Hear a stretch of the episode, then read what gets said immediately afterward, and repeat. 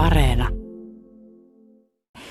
Sano, mitkä seikat nyt sitten on kuormittaneet kaikkein eniten hoitajia tänä aikana, mitä on tässä eletty? Kyllä. No ensinnäkin se hoitajapulahan oli jo paljon ennen koronaa, että sitähän itsekin kun on 15 melkein 20 vuotta ollut mukana AY-aktiivina, niin sitähän on puhuttu jo kauan, että, että se hoitoalan tilanne ei ole mikään kauhean kukkea ja sitten tuli vielä tämä ystävämme korona tähän, niin kyllähän se pisti pelimerkit vielä kerran ihan sekaisin uudelleen ja isoimmat kuormitukset tietysti tulee siitä, että tietenkin sijaispulasta ja sitten ne suojavarusteissa työskentely ja se kuitenkin valtava pelko siitä vallankin silloin alkuun, kun ei yhtään tiedetty, mikä tauti tämä on, että kuollaanko me nyt kaikki ja suojavarusteita ei aluksi ollut saatavilla ja kaikki oli hyvin epämääräistä ja oli, oli tosi kova se tietotulva esimerkiksi, mitä tuli alkuun, että jatkuvasti sähköpostia ja siitä mukaan, kun tauti tuli tutummaksi, niin ohjeetkin sitten muuttui ja tarkentui ja kyllä se niin kuin valtava paletti on ollut kaiken kaikkiaan. No Hanna Jokinen, mikä se sitten niin kuin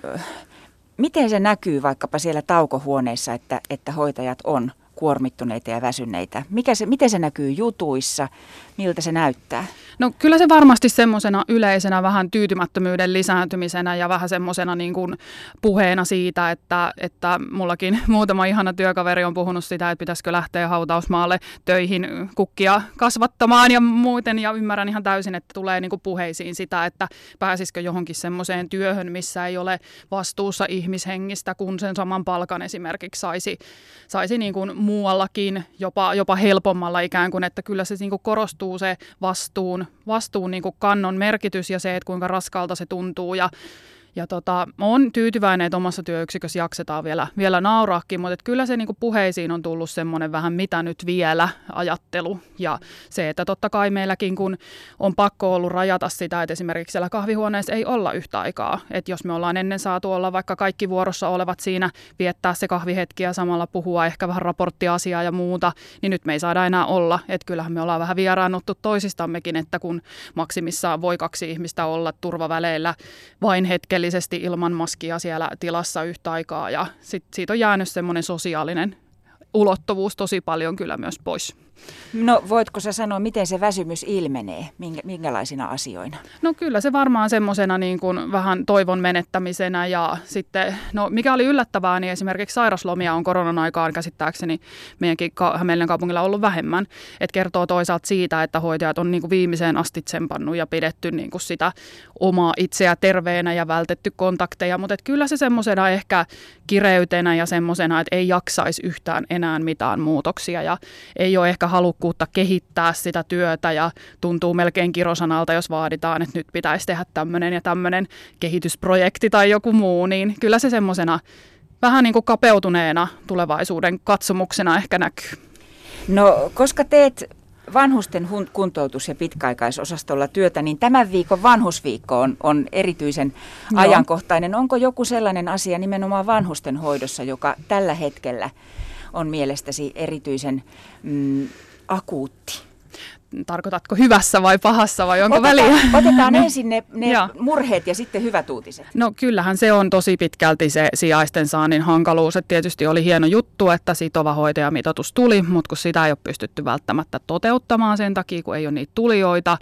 Ja nyt ollaan niin aika puu ja kuoren välissä sit varmaan monessa työyksikössä ja työnantajalla siitä, että millä keinolla niitä hoitajia nyt metsästetään. Ja sitten keinot ehkä, mitä on käytetty, niin ei ole ehkä ihan tasapuolisia. Et mä ymmärrän sen tarpeen esimerkiksi keikkalaisille maksaa bonuksia, että he ottaa tiettyyn paikkaan keikkaa, mutta vakituisen silmään se voi näyttää sitten vähän pahalta, että toinen saa 50 euroa enemmän vuorosta rahaa kuin mitä itse sitten siellä kokonaisvastuuta kantavana. Tai tiedän yksityisiä firmoja, jotka maksaa vaikka kolmesta vuorosta, kun otat heille kolme keikkaa, niin 200 euroa bonusta, mutta ne vakituiset ei tietenkään saa sitä samaa. Niin vähän tällaista, vaikka mä niin kuin hyvä sijainen on aina painonsa verran kultaa ja mä en niin kuin missään nimessä syytä sijaisia tästä tilanteesta, mutta tämä on johtanut vähän semmoisiin vääristymiin.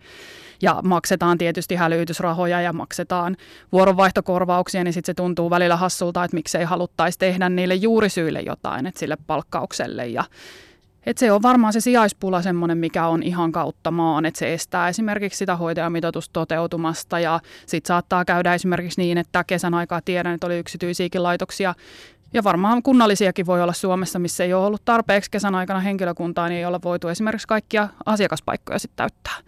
Niin se on iso, iso kysymys. No niin, ja sitten nyt kun niin kuin äsken sanoitkin, niin kuin puhutaan koko ajan, negatiiviset asiat mm. nousee aina. Kyllä.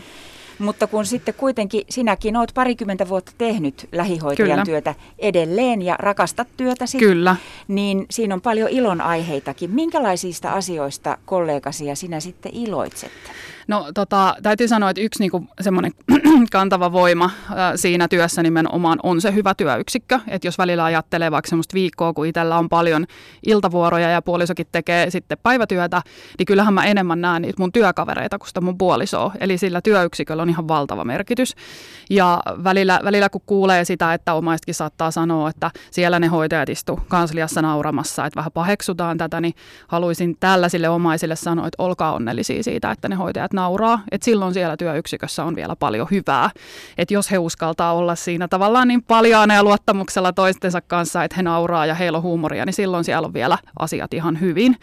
Ja kyllä mä niin näen, että se semmoinen hoitajahuumori, mikä on välillä aika synkkää ja mustaa, että ei tietenkään niin pilkkaavaa tai semmoista, mutta että kun ollaan elämän hyvin, hyvin perusasioiden äärellä, niin kyllä me silloin niin kuin aika raffiakin huumoria siellä heitetään, että se on iso asia. Ja sitten ne, ne asiakkaat, nehän on ihan aivan valtavan ihania valtaosa. Ei tietenkään kaikki, me ollaan persoonia sinne loppuun asti, mutta kyllä se ja se, miten oman työnsä jäljen näkee, kun joku vielä kuntoutuu pyörätuolista käveleväksi, niin se on aivan, aivan niin kuin mä tykkään ihan valtavasti niin kuin iäkkäistä ihmisistä ja mulle se on ollut aina semmoinen, että mulla on ollut lämpimät välit omiin isovanhempiin ja sitä kautta tullut se semmoinen kunnioitus sieltä, että ei, ei, jos puhutaan hoitoalan raskaudesta, niin ei puhuta siitä, että se työ olisi ikävää tai kurjaa, vaan siitä, että ne olot usein vaan ei vastaa sitä, mitä tarvisi olla.